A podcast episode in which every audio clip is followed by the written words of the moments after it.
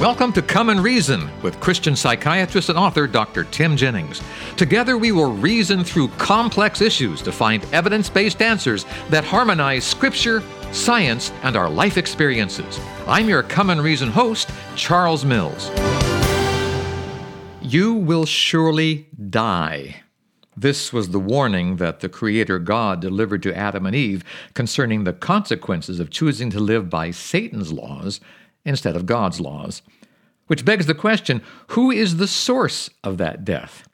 It's a common belief that God is. Is that true? We'll find out today on our broadcast. This program is sponsored by Come and Reason Ministries. Welcome, one and all. We're continuing our series of presentations made by Dr. Jennings in Allen, Texas, back in early 2020. Let's find our seats, open our minds, and listen. So, what did Jesus accomplish at the cross? If you have the imposed law, the imperial view, the way the human law functions, remember human law functions, system of rules that you have to coerce or punish people for breaking. If that's your view, then what he did is he paid a penalty to protect us from legal condemnation and wrath of God or punishment inflicted by the ruling authority. That's what he did. That's the answer. And there's a variety of different subtleties and how it's applied and so forth that they argue back and forth in the specific legal application of all this. But, but the core root is this is the problem. Design law, something much more profound occurred. He provided the remedy to our sin condition and made it possible for this creation to be restored back to God's original design for life. That's what he did. Let's walk through. He revealed the truth, which exposes Satan as a liar and secures the unfallen universe in loyalty. You understand if you put all the various parts of the Bible together that while some of the angels rebelled in heaven, not all of them did. And if you look in the book of Job, there's a time when Satan comes from walking to and fro on the earth and he begins to tell stories and misrepresentations and continues to lie. And the angels in heaven, they're not God. They don't know all things. They can't read hearts and minds. If angels could read hearts and minds, a third of them would have never been deceived in the first place. They would have looked right into Lucifer and said, Oh, you're lying. I can see right into your heart. They can't. So this controversy is still going on in heaven. And this is why the Bible talks about things like the angels long to look into this stuff. Or we're a theater, a spectacle to angels and to men. One of the things Jesus accomplished was to reveal truth about God expose Satan as a liar and fraud in order for those angels who had not rebelled to have their uncertainties answered, their questions to be solidified in their loyalty. So the Bible says in Colossians 1 19 and 20, God was pleased to have all his fullness dwell in him, talking about Christ, and through him to reconcile to himself all things, whether things on earth or things in heaven, by making peace through his blood shed on the cross. Did you ever notice that? That heavenly things were being reconciled to God. The angels were being solidified in their loyalty and conviction, and affection and love for Satan was being rooted out, not because God was rooting it out, but because Satan was alienating himself as he was being exposed as a liar and a fraud and a source of evil and death. So the Bible says that Jesus, through his death, destroyed Satan and Satan's power. Hebrews 2.14. Since the children have flesh and blood, he too shared in their humanity, so that by his death, he might destroy him who holds the power of death. That is the devil. Did you know the devil holds the power of death? Right here, I hope your minds are going on. Under the imperial legal view that God's law functions like human law, this is turned around.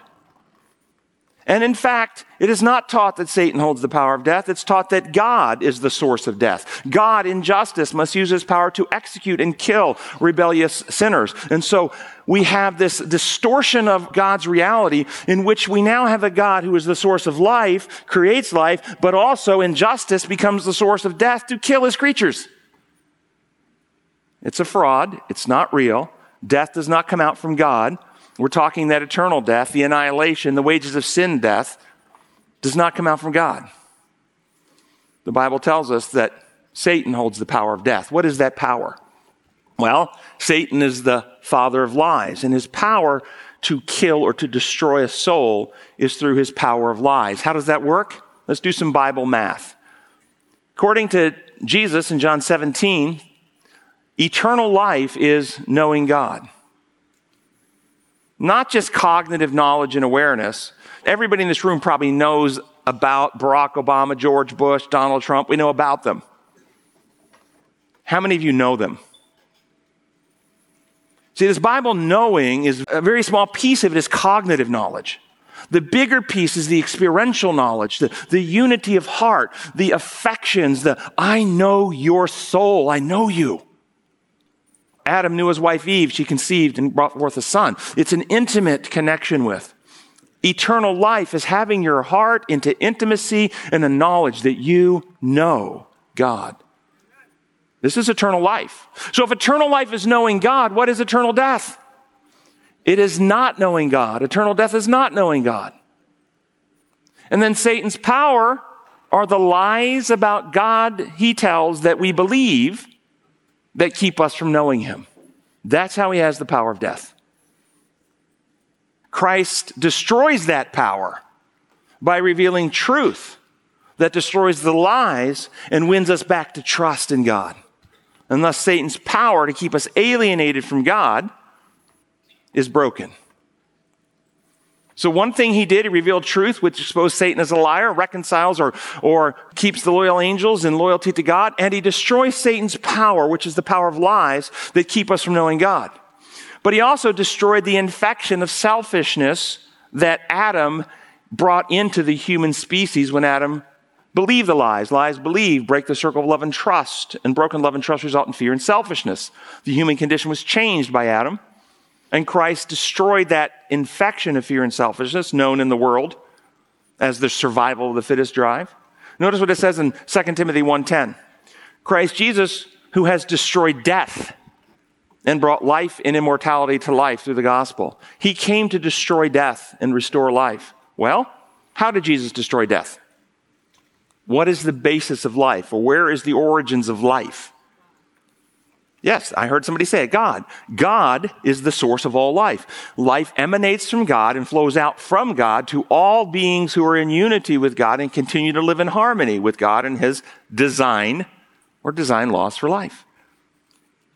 What happens if one breaks this design?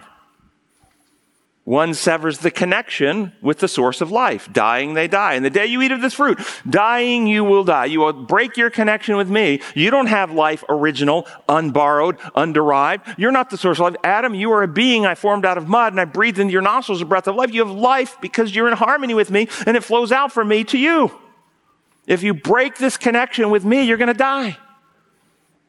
This is what happens when we break God's design law. We sever the connection. So death is the natural result or outcome of selfishness, breaking the law of love.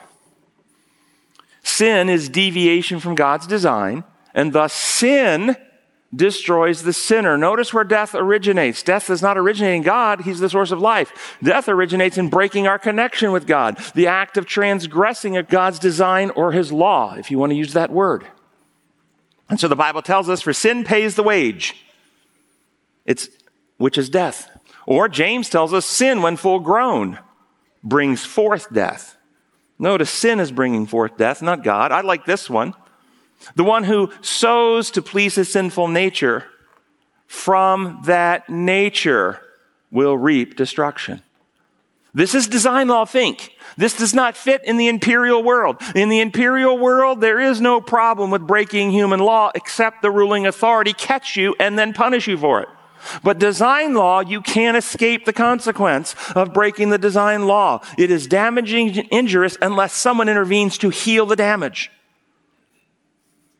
And this is what the Bible is teaching in Hard Sayings of the Bible, published by InterVarsity Press, they understand this and they, they teach in rejecting God's structure, you could call that God's design, and establishing our own and violating God's intention for the creation and substituting our own, we cause our own disintegration, which is exactly what the Bible teaches. It is a design law. We can't have life severing our connection from God. So, how did Jesus destroy death? In order to destroy death, Christ had to restore humanity back to harmony with the law of life, the law of love. He had to put God's design back into the species human. And Christ loved perfectly and refused to act in order to save self. And then he destroys the devil's work. The reason the Son of God appeared was to destroy the devil's work. And what does the devil work to do? He has worked to erase or efface the image of God in mankind and to have humankind instead represent the character of Satan. To write Satan's character into the human species so that we become like him rather than like God. That's his work. Christ, how did he do this? Christ was a unique being. Have you ever heard the argument? Maybe some of you know this kind of theological term, prelapsarian or postlapsarian. If you don't know the term, it simply means there's a theological debate about did Jesus as a human being come with the nature that Adam had before his fall in Eden, before he sinned? Prelapsarian. Or did he come with the nature that Adam had after his fall? Postlapsarian. And the debates go back and forth, and there's never any. This is because they're both wrong. It's a false debate. Christ didn't come in either one of those natures. He is unique. Let me show you. Adam was formed out of the dust of the earth, and God breathed into his nostrils the breath of life, and Adam became a living human being. Eve was taken from the side of a sinless being, and she was also created directly by God as a sinless human being. You and I, and every human being since then, with the exception of Christ, was born from a sinful mother and a sinful father. Did Jesus come into, did Jesus' humanity come into this world in any of these three ways? It did not.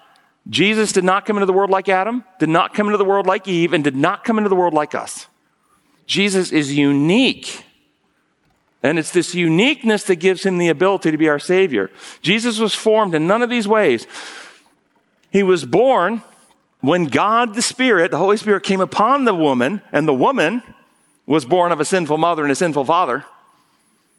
Just like you and me, Mary was born of a sinful mother and a sinful father. And so through Mary, he partook of our condition. But because his father was the Holy Spirit, he also partook of God's divine nature. And in Christ, our fallen condition and God's divine character or nature warded out in the human mind of Jesus Christ.